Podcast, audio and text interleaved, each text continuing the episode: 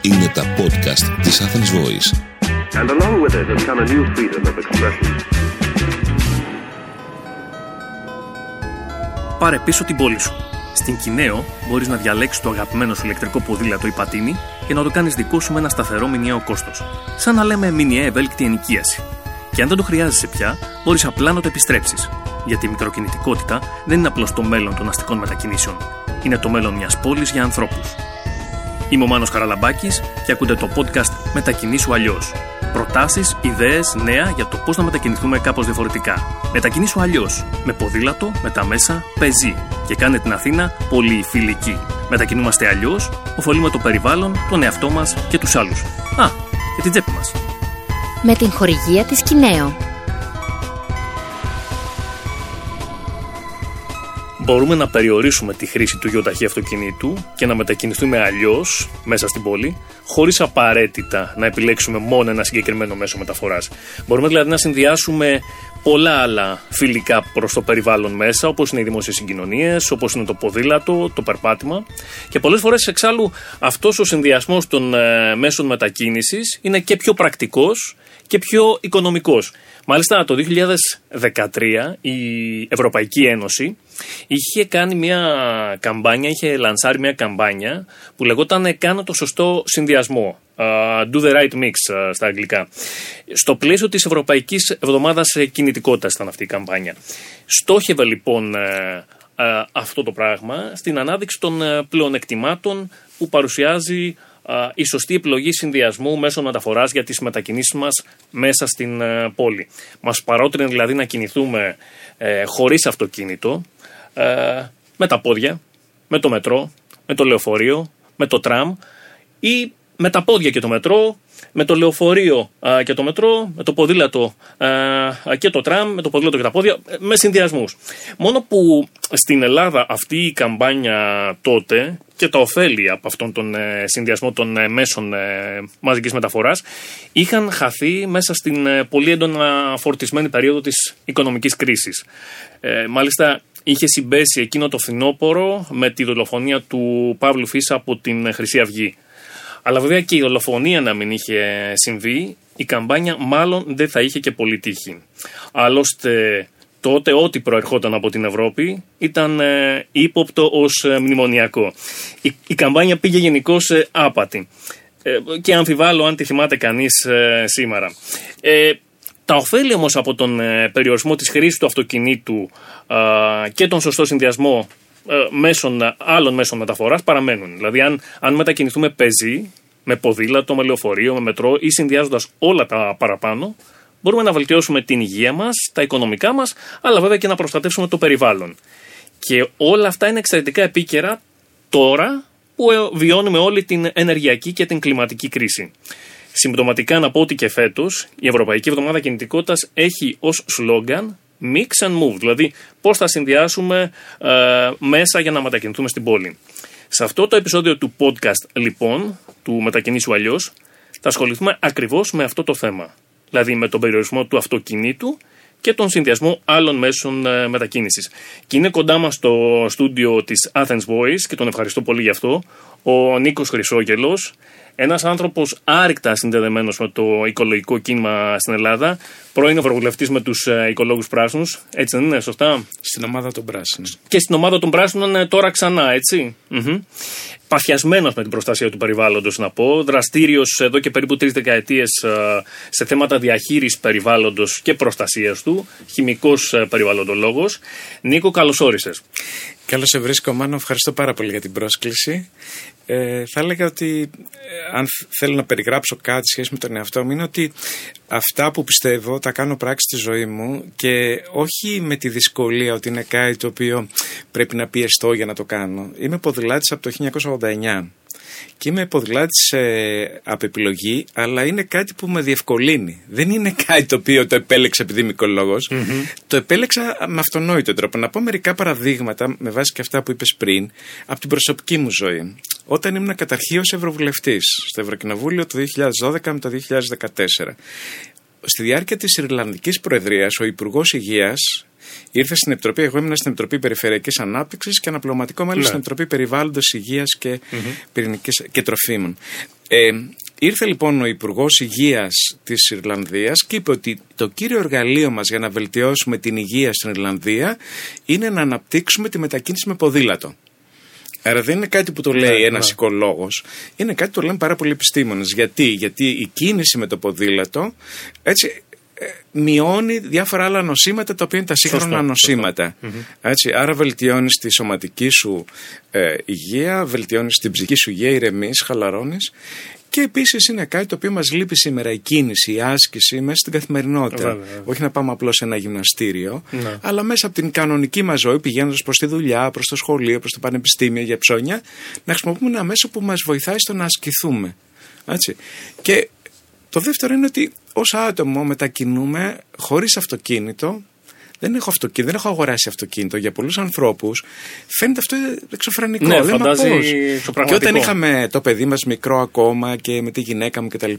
Δηλαδή βρίσκεις ακριβώς τους τρόπους μετακίνησης, ε, συνδυάζοντας μεταφορές. Δηλαδή, εγώ με το γιο μου πηγαίναμε στο σχολείο, ε, όσο ήταν μικρός, σε καλαθάκι πίσω στο ποδήλατο. ποδήλατο, ε. Και μετά με το ποδήλατο του γιού μου. Δηλαδή, εγώ το Μαζί. δικό μου μαζί. Και ήταν μια εξαιρετική βόλτα. Ήταν μια εξαιρετική βόλτα. Δηλαδή, δεν ήταν το άγχος να ανοίξω το αυτοκίνητο, να παρκάρω, να ξεπαρκάρω κτλ. Το απολάμβανε πάρα πολύ το παιδί μου. Περνάγαμε και πέσει μέσα από ένα μικρό παρκάκι.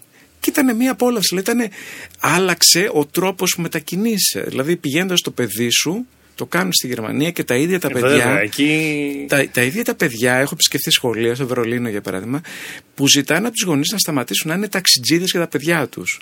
Δηλαδή λένε, αντί να παίρνετε το αυτοκίνητο να μας πάτε στο σχολείο, θέλουμε να πηγαίνουμε μαζί σας με το ποδήλατο. ποδήλατο. Καταλαβαίνετε, είναι άλλη σχέση με το γονιό. Και το παιδί το απολαμβάνει και ο γονιός το απολαμβάνει. Μια εντελώς άλλη σχέση. Ε, το τρίτο είναι στη δουλειά, στις, στα ψώνια κτλ. Χρησιμοποιώ το ποδήλατο. Και μπορείς να το προσαρμόσεις. Τώρα, βέβαια, το ποδήλατο έχει εξελιχθεί. Μπορεί να είναι και ηλεκτρικό, Μπορεί να- ακριβώς, να έχει ακριβώς. και από πίσω να μεταφέρει πράγματα. Δηλαδή, ακόμα και σε ε, καθαρά εμπορικές επιχειρήσεις χρησιμοποιείται σήμερα το ποδήλατο, πολύ περισσότερο έξω. Και επανασχεδιάζονται, επανασχεδιάζονται οι πόλεις. Έτσι. Δηλαδή, το είδαμε πόσο πολύ ήταν αναγκαίο το ποδήλατο στη διάρκεια του COVID, της Σε πανδημία. πολλές ευρωπαϊκές πόλεις. Ε, εγώ έμενα τότε, τώρα έχω μετακομίσει, έμενα άνω Πατήσια. Έξω από το σπίτι λοιπόν, εκεί που είναι ένας πολυσύχναστος δρόμος, περνάγαν φορτηγά, αυτοκίνητα κτλ. Ξαφνικά, στη, ειδικά στην πρώτη περίοδο του lockdown, ο δρόμος αυτομάτως έκλεισε και το βράδυ, το απόγευμα, χιλιάδες άνθρωποι πηγαίναν τη βόλτα τους με τα παιδιά τους, με τα ποδήλατα, ε, συναντιόντουσαν, μιλούσαν κτλ. Που αυτό είναι πολύ σημαντικό για την ε, ψυχολογική καταρχήν ισορροπία των ανθρώπων, αλλά ξανανακάλυψαν το ποδήλατο, μεγάλοι και μικροί. Και φίλοι και γνωστοί βγάζαν το ποδήλατο, Ναι, το ναι, ναι, φτιάχναν, ναι. το διορθώνανε. Και λέω ξαφνικά αυτό ε, ενώ περιμέναμε να δημιουργήσει μια δυναμική στους Δήμους και στη κεντρική διοίκηση, δεν έγινε. Ενώ αντιθέτως σε άλλες πόλεις επιτάχυνε την κατασκευή χιλιόμετρων από Ωραία. αυτοκινητόδρομους, πλατείες οι οποίες απελευθερώθηκαν από τα αυτοκίνητα. Για παράδειγμα στο Μιλάνο έγιναν 30 πλατείες χωρίς κανένα κόστος, απλώς κλείσανε τις πλατείες στους αυτοκινητοδρόμους, καλέσαν τους πολίτες να σχεδιάσουν την πλατεία όπως θα τη θέλανε και βγήκαν τα παιδιά και οι γονείς και ζωγραφίσανε, φτιάξανε 30 Και σε πλατείες πολλές άλλες πόλεις. και σε πολλές άλλες πόλεις. Το, το Και είδαμε. μια αυτό, ναι. τελευταία εμπειρία ως φοιτητές ταξιδεύαμε, ξέρετε, με, το, με διάφορους τρόπους, το Magic Bus, με το τρένο, που ήταν διάφοροι συνδυασμοί φυσικά.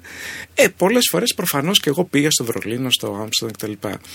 Το Άμστερνταμ εκείνη την περίοδο ήταν στη μετάβαση. Το Άμστερνταμ δεν ήταν πάντα η πόλη του ποδηλάτου. Ναι, Ακολουθούσε ναι, τις ναι. τάσεις και σε άλλες ευρωπαϊκές πόλεις με πολλά αυτοκίνητα, με φοβερούς αυτοκινητοδρόμους που διέλυαν τις πόλεις, τις γειτονιές Ναι, ναι. και ξαφνικά άρχισε μια αντιστροφή. Ίσως δεν το ξέρουν περισσότερο, με ένα λευκό ποδήλατο που ονομάστηκε ε, από μια ομάδα που ήταν πρόβο. Όπως ονομάστηκαν, ήταν οι προβοκάτορες που προσπαθούσαν να περάσουν καινούργιες ιδέες. Και ήταν το σχέδιο λευκό ποδήλατο που μετά απλώθηκε και σε άλλες πόλεις. Δηλαδή, είπανε, αντί να είμαστε συνέχεια εξαρτημένοι από το αυτοκίνητο και να φτιάχνουμε τις πόλεις προσαρμοσμένες στο αυτοκίνητο ή να προσαρμόζουμε την πόλη στο αυτοκίνητο, ας δούμε την πόλη διαφορετικά. Δηλαδή, να είναι για τους ανθρώπους και για άλλα μέσα που συνδυάζονται. Δημόσιες συγκοινωνίες, ποδήλατα, πεζόδρομοι κλπ. Σήμερα ε, είναι στην πρωτοπορία η Δανία και η Ολλανδία. Ε, Όλος ο σχεδιασμός είναι πώς θα διευκολυνθεί το ποδήλατο. Και γι' αυτό βλέπεις και χιλιάδες ποδήλατα, εκατομμύρια ποδήλατα ή και στη Γερμανία πόλεις οι οποίες κυριαρχούνται από το ποδήλατο. Και λέω ένα, ένα έτσι αστιάκι. Όταν πήγαμε με το γιο μου και με τη γυναίκα μου στην Κοπενχάγη, ήταν πέμπτη τάξη ο γιος μου και βαριόνται να γράφει εκθέσεις. Είναι αλήθεια, τα παιδιά δεν Ναι. θέλουν. Τους άρε- του άρεσε πάρα πολύ ε, τα μαθηματικά αυτά, αλλά δεν ήθελε να γράψει έκθεση. Όταν γύρισε λοιπόν και τους ζητήσανε από το σχολείο να γράψει μια έκθεση, έγραψε μια έκθεση 37 σελίδες. 37 σελίδες, ίσως αδιανόητο, με φωτογραφίες που είχε βγάλει κτλ. Και πώς ξεκίναγε. Η Κοπενχάγη είναι μια διαφορετική πόλη. Είναι παντού ποδήλατα και άνθρωποι με καροτσάκια με τα πόδια και πολύ σπάνια βλέπεις και κανένα αυτοκίνητο.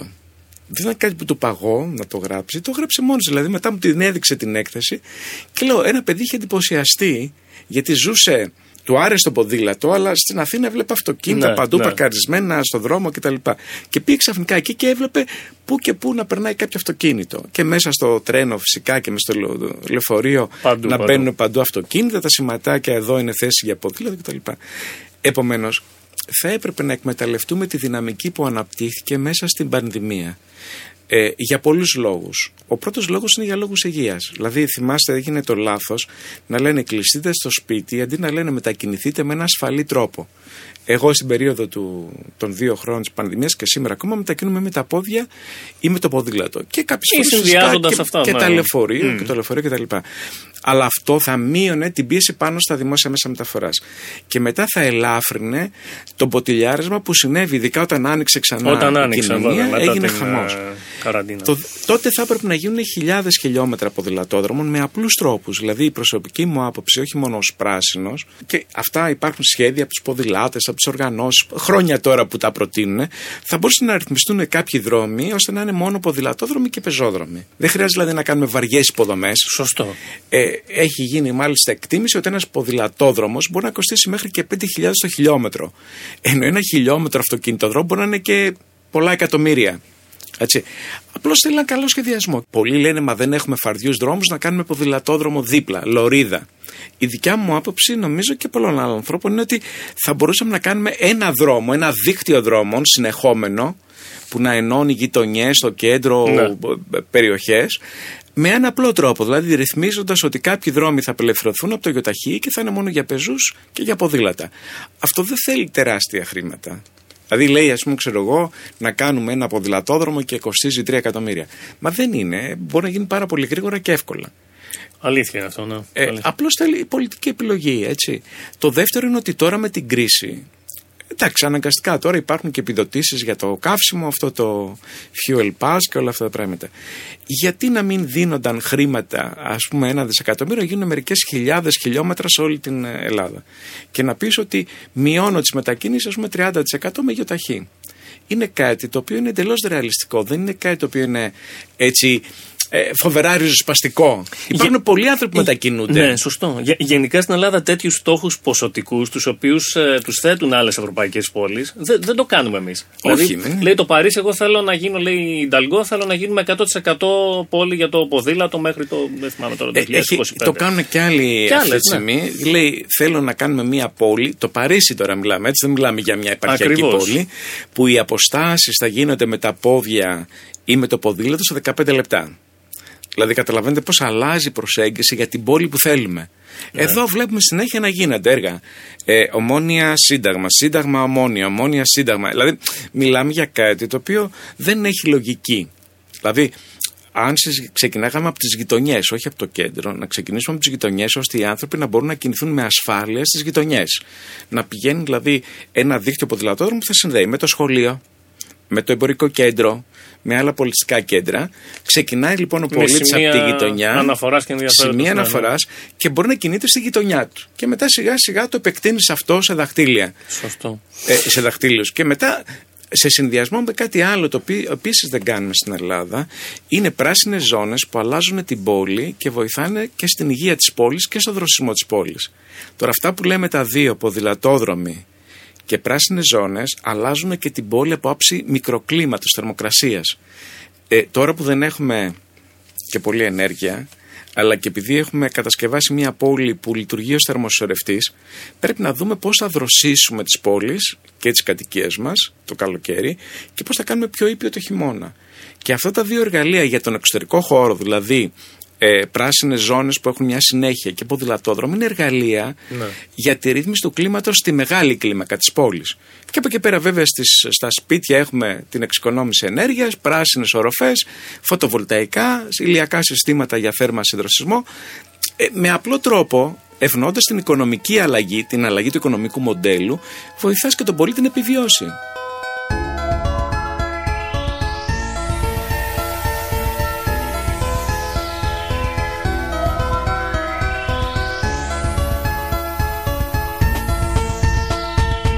Ε, να έρθουμε λίγο όμως σε αυτές τις καμπάνιες ε, που παροτρύνουν τους πολίτες να συνδυάζουν ε, ε, τα μέσα και να περιορίσουν το αυτοκίνητο. Εδώ στην Ελλάδα πώς αντιμετωπίζονται διαχρονικά; Ε, ε, νομίζω ότι. Κοιτάξτε, υπάρχει μια πολύ μεγάλη αντίφαση. Το 1989, όταν εγώ πρωτοκυκλοφόρησα στην Ελλάδα, γιατί ήμουν στη Γερμανία και μου έγινε βίωμα η μετακίνηση με ποδήλατο σε μια πάρα πολύ ωραία πόλη που ήταν χιλιάδες τα ποδήλατα, ελάχιστα τα αυτοκίνητα, στο Μίνστερ. Εκεί ήταν χιλιάδες ε, και για να μπει με αυτοκίνητο στην πόλη δεν μπορούσε να μπεις. Δηλαδή ήταν τόσο δύσκολο που οι άνθρωποι αντιδρούσαν και θέλανε να αφήσουν τα αυτοκίνητα απ' έξω. Γι' αυτό το κάνανε. Δηλαδή λέγανε Ναι. θέλουμε μια πόλη να την περπατήσουμε με τα ποδήλατα, με τα μέσα μεταφοράς κτλ. Όταν γύρισα λοιπόν εγώ στην Αθήνα, ήμασταν τόσοι λίγοι ποδηλάτες που βλέπαμε ένας τον άλλο στον δρόμο, που γνωριζόμασταν πια φατσικά. Ναι, Ξέραμε ναι, ναι. δηλαδή ποιοι είναι. Ε, σήμερα είναι με χιλιάδες ποδηλάτες. Αλλά είναι χιλιάδες κάθε μέρα στους δρόμους και οι Δήμοι το θυμούνται μόνο όταν κάνουν αυτές τις ποδηλατοδρομίες που μαζεύονται πάλι χιλιάδες, αλλά για μια-δυο μέρες το χρόνο. με αφορμή την Ευρωπαϊκή Εβδομάδα Ε, με Κινητικότητας αφορμή ή, την ή εβδομάδα την Παγκόσμια ή ημέρα, την Παγκόσμια ημέρα ποδηλάτου. τάδε, ναι, ή ας πούμε να πει ότι ο Δήμος κάνει κάτι για το ποδήλατο. Μα το ποδήλατο πρέπει να είναι μέσο μεταφοράς, μετακίνησης καθημερινά. Και αν θέλεις να κάνεις και εκδηλώσεις, ας πούμε, να το αναδείξεις κτλ. Ή ας πούμε, που, και τώρα ορισμένες πόλεις που επιλέγουν Κυριακές που δεν επιτρέπουν την κίνηση του γιοταχή Χωρίς μέσα στην αυτοκίνητο, ναι, κρίση, χωρίς χωρίς αυτοκίνητο. Ή και ζώνες ολόκληρες που αποκλείονται στο αυτοκίνητο. Εμείς έχουμε ένα μικρό πυρήνα, αλλά στην πραγματικότητα δεν έχουμε στρατηγική ούτε στο επίπεδο τοπικό ούτε στο εθνικό επίπεδο. Έτσι. Τέτοιες καμπάνιες, επειδή έχεις εμπειρία και ως ευρωβουλευτής, αλλά έχεις ζήσει και ε, στο εξωτερικό και σε άλλη ε, περίοδο. Τέτοιες καμπάνιες δηλαδή ε, που προτείνουν στον κόσμο να συνδυάζει ε, τα μέσα μαζικής μεταφοράς, τι δημόσιε συγκοινωνίε, το ποδήλατο, το περπάτημα, αξιοποιούνται καλύτερα στο εξωτερικό. Πώς το βλέπεις; Ε, Σαφές, είναι μέρος της καθημερινότητας. Δεν είναι μέρος της καμπάνιας για βιώσιμη κινητικότητα το Σεπτέμβρη. Ναι. Να σας πω ότι ίσως περισσότεροι άνθρωποι δεν το ξέρουν, αλλά υπάρχει σήμερα ένα ευρύ δίκτυο ποδηλατόδρομων που ξεκινάει από την Σουηδία, Νορβηγία, Ισπανία και πάει μέχρι την Τουρκία. Όπως έχουμε τους ε κάτι που είναι οι αυτοκινητόδρομοι, αυτοκινητόδρομοι, ναι. είναι ακριβώς και οι ε κάτι που είναι και τα ποδήλατα. Νομίζω είναι το Eurovelo, έτσι πρέπει Το να λέμε. Eurovelo, ναι. Είναι πάρα πολύ ενδιαφέρον δίκτυο. Το προωθήσαν πάρα πολύ οι πράσινοι και όταν ήμουν και εγώ που ήταν επικεφαλής της ομάδας για τις μεταφορές στο Ευρωπαϊκό Κοινοβούλιο. Ε, και φτιάξανε και ένα μεγάλο δίκτυο τότε, το οποίο ακολούθησε και αυτό που ήταν τα σύνορα μεταξύ Ανατολής Δύσης. Που ήταν περιοχές που ήταν πράσινες επειδή ήταν τα σύνορα. Και αυτή χρησιμοποιήθηκε και σε μια συμβολική διαδρομή ότι το ποδήλατο ενώνει την Ανατολή με τη Δύση της Α, Ευρώπης μάλιστα, και έφτασε μέχρι τη Βόρεια Ελλάδα. Ε, δεν έχουμε αναπτύξει αυτό ακόμα και για λόγους τουρισμού αν θέλετε. Το οποίο δηλαδή ε, έρχονται άνθρωποι ε, είμαι και στον Άνεμο Ανανέωση που είναι μια κοινωνική συνεταιριστική επιχείρηση και έχουμε ένα ενδιαφέρον ε, hostel, το Well Common Hostel και έρχονται άνθρωποι με το ποδήλατο από τη Γερμανία, από τη Σουηδία, από, την, από διάφορες χώρες και ένα θέλουν. μεγάλο κομμάτι του τουρισμού πλέον, ο οποίος δεν είναι απλώς πηγαίνεις σε ένα νησί με το ποδήλατο. Διασχίζει την Ευρώπη με το ποδήλατο. Ναι, ναι. Και με διάφορα μέσα. Δηλαδή, προφανώς μπορεί να έρθει από την Ιταλία στην Ελλάδα με ποδήλατο στο πλοίο, να φτάσει μέχρι την Αθήνα και να συνεχίσει να πάει στην Τουρκία ή να πάει στην Κρήτη. Αυτό εμείς δεν το έχουμε εντάξει μες στο σχεδιασμό, παρόλο ότι υπάρχουν πο- και επιμέρους προγράμματα που έχουν γίνει κατά καιρούς και έξω αποτελεί ένα μεγάλο σημαντικό μέρος του τουρισμού. Μπορεί να είναι και το 10% του τουρισμού αυτή τη στιγμή σε διάφορες χώρες. Και πάρα πολλές ομάδες που το υποστηρίζουν. ε, ε, έχουν δηλαδή και εδώ στην Αθήνα υπάρχουν ομάδες που βοηθούν στην, ε, στις ποδηλατικές διαδρομές. Και μαγαζιά που έχουν ανοίξει περισσότερα Μπράβο, κτλ. ναι. Αλλά και αυτό δεν το αξιοποιούμε όσο θα έπρεπε. Ναι, είναι αλήθεια. Ναι. Εμείς βέβαια ενθαρρύνουμε τους ανθρώπους να το κάνουν και απέναντι και από εμάς έχει ανοίξει και ένα μαγαζί με ποδήλατα που νοικιάζει.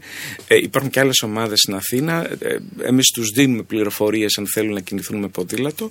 Υπάρχει και μια, υπάρχει μια κινητικότητα βέβαια. Υπάρχουν και τα bike friendly hotels. Υπάρχει μια α, τέτοια κίνηση που γίνεται. Αλλά βέβαια αν δεν υπάρχει ένα δίκτυο α, ποδηλατικό και αν δεν μπορεί να κινηθεί ο τουρίστας ε, όπως λες κατά μήκος όλης της ε, Ελλάδας ναι. Ναι, το, το βλέπουμε πολύ συχνά με τους ανθρώπους που έχουν το ποδήλατο. Εμείς διευκολύνουμε και σε πρακτικά θέματα. Ε, αλλά αυτό μας λένε ότι η Ελλάδα θα μπορούσε να ήταν ιδανική για τα ποδήλατα.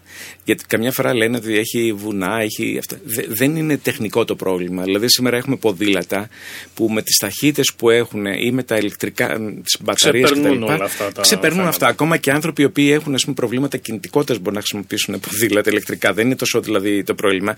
Το πρόβλημα είναι η πολιτική διάθεση. Δηλαδή, αν υπάρχει διάθεση να φτιάξουμε ένα δίκτυο ποδηλατόδρομων ε, που να είναι ασφαλής η μετακίνηση για τους ανθρώπους και αυτό να επεκτείνεται. Δηλαδή, να μην είναι ένα χιλιόμετρο. Δηλαδή, καμιά φορά βλέπεις, ας πούμε, σε Δήμους φτιάξαν ένα χιλιόμετρο ποδηλατόδρομο και λέει φτιάξαν ποδηλατόδρομο. Το οποίο δεν είναι τίποτα, ναι, δεν, είναι, είναι, δεν ναι. είναι τίποτα αυτό. Δεν, δηλαδή, πρέπει να είναι ένα συνεχόμενο δίκτυο και να πεις ότι εγώ θέλω να πάω, ας πούμε, για παράδειγμα, στο, στην παραλιακή ζώνη. Θα πάω από διάφορες γειτονιές, όχι μόνο την υπάρχουσα διαδρομή, και θα μπορώ να καταλήξω στην, ποδ- στην παραλιακή ζώνη και να πάω μια βόλτα στην παραλιακή ζώνη. Και να μπορώ να επιστρέψω από την ίδια δρομή. Ή, Εντάξει, βέβαια, μπορεί να πάει και με το τρένο σήμερα κτλ. Αλλά λέω ότι θα έπρεπε να είναι βασικός σχεδιασμός στην πολιτική υγείας, στην πολιτική μεταφορών, στην πολιτική του τουρισμού, στην οικονομική πολιτική, στην κοινωνική πολιτική. Γιατί ένα αυτοκίνητο έχει μεγάλο κόστος για τον ιδιοκτήτη του. Είναι η αγορά του, είναι τα καύσιμα, ειδικά Συντήρηση τώρα, μεγάλη. η συντήρηση, το Σωστό. πάρκινγκ κτλ.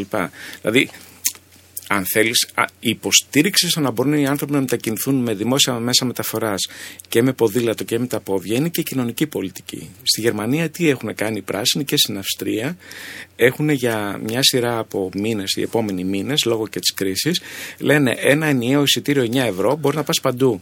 Και 19 ευρώ να πας με το τρένο σε όλη τη Γερμανία.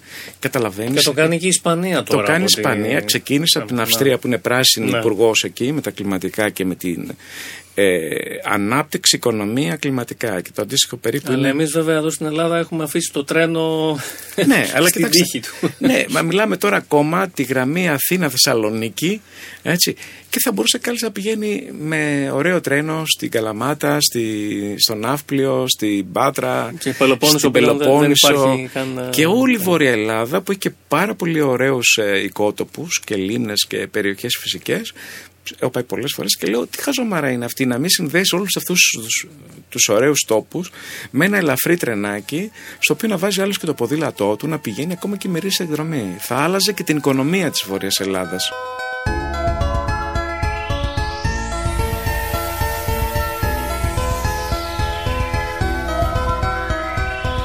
Να ρωτήσω κάτι που είναι πάνω στο θέμα μας. Ε, θεωρείς ότι στην Ελλάδα γενικά δεν έχουμε μπει σε αυτή την κουλτούρα των ε, ε, συνδυαστικών ε, μετακινήσεων, ε, δηλαδή να συνδυάζουμε ε, τρένο, ε, τα πόδια μας, ε, το λεωφορείο.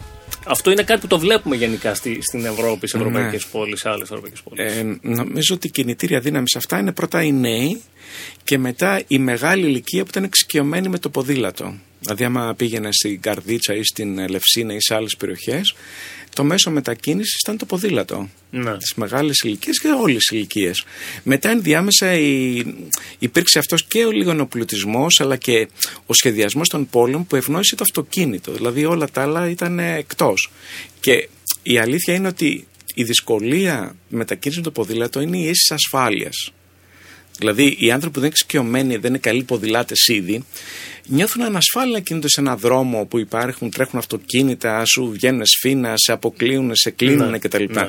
Επομένως, εκτός από τις πρωτοβουλίες που είναι από τα κάτω προς τα πάνω, δηλαδή οι άνθρωποι παίρνουν ποδήλατο, εξασκούνται και κάνουν, χρειάζεται και παρέμβαση από πάνω προς τα κάτω. Δηλαδή, εκείνη το, η ευθύνη της πολιτικής, είτε στο επίπεδο του Δήμου, είτε στο επίπεδο της κεντρικής πολιτικής. Αν δεν διασφαλίσεις ε, όρους μετακίνησης των ανθρώπων με ποδήλατο με ασφάλεια, δύσκολο είναι αυτό να γίνει μαζικό. Θα το κάνουν αυτοί οι άνθρωποι που παίρνουν λίγο μεγαλύτερο ρίσκο και προστατεύουν μόνοι τους τον εαυτό τους. Προφανώς θα επιλέξεις να πηγαίνεις από δρόμους που έχουν λιγότερη κίνηση. Αυτό το έχουν δείξει με χάρτες, το έχουν αποτυπώσει πολλές κινήσεις ποδηλατιστών κατά Ποδηλατών, ναι, καιρούς. ναι, ναι. Έχουν καταθέσει χάρτες, δηλαδή έχουν κάνει τη δουλειά που θα μπορούσε να κάνει το κράτος. Και σήμερα είναι αυτά τα σχέδια βιώσιμης αστικής κινητικότητας. Μόνο που ε, εντάξει είναι σχέδια, μελέτες, ακόμα και όταν τελειώνουν μπαίνουν σε ένα σιρτάρι. Δηλαδή δεν αντιπροσωπεύουν πραγματικά κάτι που αλλάζει την πόλη. Και θα μπορούσε πιλωτικά, δυστυχώς δεν έγινε καν από τους περισσότερους Δήμους. Έχω και φίλους δημάρχους που λέμε γιατί δεν το κάνατε στο πιλωτικά. Δίνονταν η δυνατότητα μέσα στο, στην πανδημία να κάνουν πιλωτικά ποδηλατόδρομους και να κάνουν ρυθμίσεις. Έτσι. Μπράβο, ναι, δινόταν αυτή τη δυνατότητα, ναι. θα μπορούσαν λοιπόν. Και μου λέγανε, Δήμο, μα θα ξεσηκωθούν οι πολίτες. Μα πού το έχετε δοκιμάσει, αφού οι πολίτες μέσα στην πανδημία ήταν ενθουσιασμένοι που ανακαλύψανε. Αν δεν το καλλιεργήσει αυτό και αφήσεις τα πράγματα να επιστρέψουν στην προηγούμενη κατάσταση, ναι, προφανώς είναι η δυσκολία που θα παρκάρει το αυτοκίνητο κτλ. Εκεί όμως πάνω που ήταν εξοικειωμένος ο άνθρωπος και έλεγε Τι ωραία, παίρνω το ποδήλατο, κυκλοφορώ με το παιδί μου, με τη γυναίκα, με τους φίλους μου, αντί να υπάρξει μια όθηση, ξαναμαζευτήκαμε πίσω σε ένα συντηρητισμό που έχει κόστος οικονομικό. Βέβαια. Αν είχαν δοθεί τότε. Ε, αν είχαν προχωρήσει κάποια πρόχειρα έργα, όπως έλεγες νωρίτερα, Πιλωτικά, να πω υποδομών, και ναι, εμάς, πιλωτικά, ναι. Αντίθετα, έγινε στην Αθήνα ένα μεγάλο έργο, 2 εκατομμυρίων, το οποίο δεν είχε και πολύ νόημα, δηλαδή κάνει σχεδιασμό ένα ποδηλατόδρομο ξεκομμένα στην Πανεπιστημίου. Και πάλι και αυτό το έργο εγκαταλείπεται στο τέλος. Δηλαδή, δόθηκαν τόσα λεφτά για κάτι το οποίο με 2 εκατομμύρια θα έχεις κάνει χιλιόμετρα σε γειτονιές. Δηλαδή με τη λογική αυτή ότι πράγματι με ρυθμίσεις το χιλιόμετρο κάνει 5.000 ας πούμε να βάλεις και φώτα ενώ δεν είναι απλώς να κάνεις τερίδι, να βάλεις και τα σήματα και το, τα, τα φανάρια κτλ. Αυτό έχουν υπολογίσει έξω ότι μπορεί να είναι 5.000 με απλά έργα. Μέχρι 50.000 μπορεί να είναι ας πούμε, πιο βαριές υποδομές. Ε, φανταστείτε τώρα με 2 εκατομμύρια πόσα χιλιόμετρα μπορούσαν να είχαν γίνει σε γειτονιές. Και αν σκεφτούμε ότι τώρα με τα καύσιμα δίνονται εκατομμύρια, εκατοντάδες εκατομμύρια, θα μπορούσαμε παράλληλα ας πούμε το μισό ποσό να γίνει ποδηλατόδρομη Ναι, ναι. και να πει στον άλλο. Ε, Πάρε και ας πούμε, ξέρω εγώ, τη δυνατότητα να μετακινηθείς με το ποδήλατο. Και φτηνά εισιτήρια ή και η κατάργηση των εισιτήριων. Μερικές περιοχές αυτή τη στιγμή επιλέγουν να καταργήσουν το εισιτήριο για πιλωτικά έσω να δούνε, ώστε να εξοικειωθεί ο πολίτης, ειδικά αυτοί που δεν έχουν τα οικονομικά μέσα, να μετακινηθεί με τις δημόσιες μεταφορές, προφανώς καλύτερα σχεδιασμένες, γιατί άμα κάνει μισή ώρα με τρία τέταρτα να περάσει ένα λεωφορείο, δεν μπορεί να μπει ούτε και το, λεω- το ποδήλατο μέσα, ούτε ο πολίτης θα μπορεί να μπει μέσα. Έτσι, γιατί αυτό σε μεγάλο βαθμό γίνεται σήμερα. Έτσι, έχει αποδιοργανωθεί το σύστημα. Μάλιστα, πάρα πολύ χρήσιμο όλα αυτά που μας ε, αναφέρεις και ε, ειδικά αυτά από την προσωπική σου εμπειρία και στην Ελλάδα και στο εξωτερικό και με τη χρήση ποδηλάτου και με την, ε, τον συνδυασμό ε, μέσων μετακίνησης. Ήθελα λίγο πριν κλείσουμε να πω δύο-τρία στοιχεία για το τι μας προσφέρει ο συνδυασμός ε, άλλων μέσων ε, μετακίνησης και ο περιορισμός της χρήσης αυτοκινήτου. Οι πολίτες που επιλέγουν να μετακινηθούν με τα δημόσια μέσα αντί για το αυτοκίνητο μπορούν να εξοικονομήσουν 500 έως 600 λίτρα καυσίμου το χρόνο. Ας το σκεφτούμε λίγο τώρα. που τα- Τουλάχιστον. ναι, τουλάχιστον που τα, ε, οι τιμές των καυσίμων είναι στα ύψη. Ε, και επίσης κάθε χιλιόμετρο με ποδήλατο αντί για αυτοκίνητο εξοικονομεί για το κράτος ε, 0,97 ευρώ σε έμεσα κόστη. Ε, Και ε, εκπομπές. Α, επίσης, ναι, μα- να, να πούμε και αυτό, ναι, βεβαίως. Βεβαίως. Ε, για τις συνέπειες στο περιβάλλον. Πολύ σημαντικό. Περιβάλλον, υγεία και νοσοκομεία. Γιατί ένα μεγάλο ποσοστό θανάτων που συμβαίνει στην Ελλάδα οφείλεται στην υψηλή ρήπανση.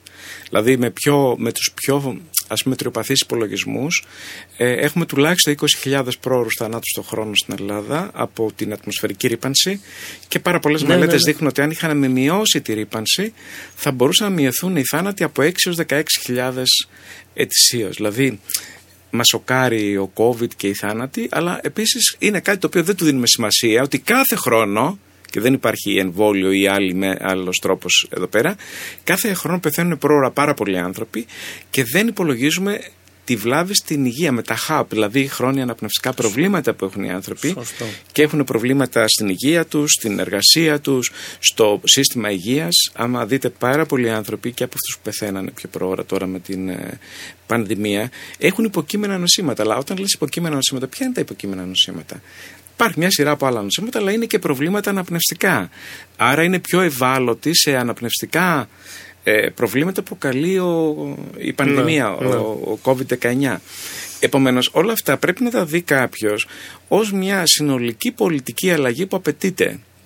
Έτσι, που έχει, δεν είναι, α, μωρέ, αυτός είναι ψωνισμένος ποδηλάτης, οικολόγος και επειδή είναι οικολόγος που κινείται με το ποδήλατο. Όχι. Έχουμε ξεφύγει πλέον από αυτή τη λογική. Είναι mainstreaming πολιτική σε πάρα πολλές χώρες και σε πάρα πολλές ε, πόλεις. Αλήθεια, Είναι αλήθεια. mainstreaming. Είναι Αλήθεια. αυτή που είναι βασική πολιτική. Ε, παλιά βασική πολιτική ήταν να διευκολύνουμε αυτοκινητοδρόμους στη μετακίνηση με αυτοκίνητα. Και τα πάρκινγκ και κάνουμε παντού πάρκινγκ και όλα αυτά. Πρέπει να τα σκεφτεί λοιπόν όλα αυτά και η πολιτεία κεντρικά, αλλά ε, νομίζω πρέπει να τα σκεφτούμε και ατομικά, ο καθένας από εμάς, να κάνουμε ε, το σωστό συνδυασμό μέσων και να προσπαθούμε να περιορίζουμε το αυτοκίνητο. Εδώ κάπου το επεισόδιο αυτό ολοκληρώνεται. Ευχαριστώ πολύ που μας ακούσατε. Ευχαριστώ και τον ε, Νίκο Χρυσόγελο που ήταν ε, εδώ μαζί μας. Ε, γεια σας και μετακινηθείτε αλλιώς. Και εγώ ευχαριστώ πάρα πολύ και νομίζω ότι υπάρχει πλέον μια δυναμική μέσα στην κοινωνία. Βε- Βλέπω χιλιάδες ανθρώπους να μετακινούνται καθημερινά και για τη δουλειά τους και για το σχολείο, το πανεπιστήμιο. Α, Μπορεί να μην έχουμε φτάσει στα επίπεδα ακόμα άλλων χωρών, αλλά σίγουρα μια πολιτική που θα διευκολύνει τη μετακίνηση με το ποδήλατο και με τα άλλα δημόσια μέσα μεταφοράς θα αλλάξει πάρα πολύ την εικόνα των πόλεων και της ζωής μας. Έτσι. Ευχαριστούμε πολύ Νίκο. Και εγώ ευχαριστώ. Είμαι ο Μάνος Καραλαμπάκης και ακούσατε το podcast «Μετακινήσου αλλιώς». Με την χορηγία της Κινέο. Ήταν ένα podcast από την Athens Voice. Μπορείτε να ακούσετε τα podcast της Athens Voice στο athensvoice.gr και στο Spotify, στο Apple Podcast και το Google Play Music.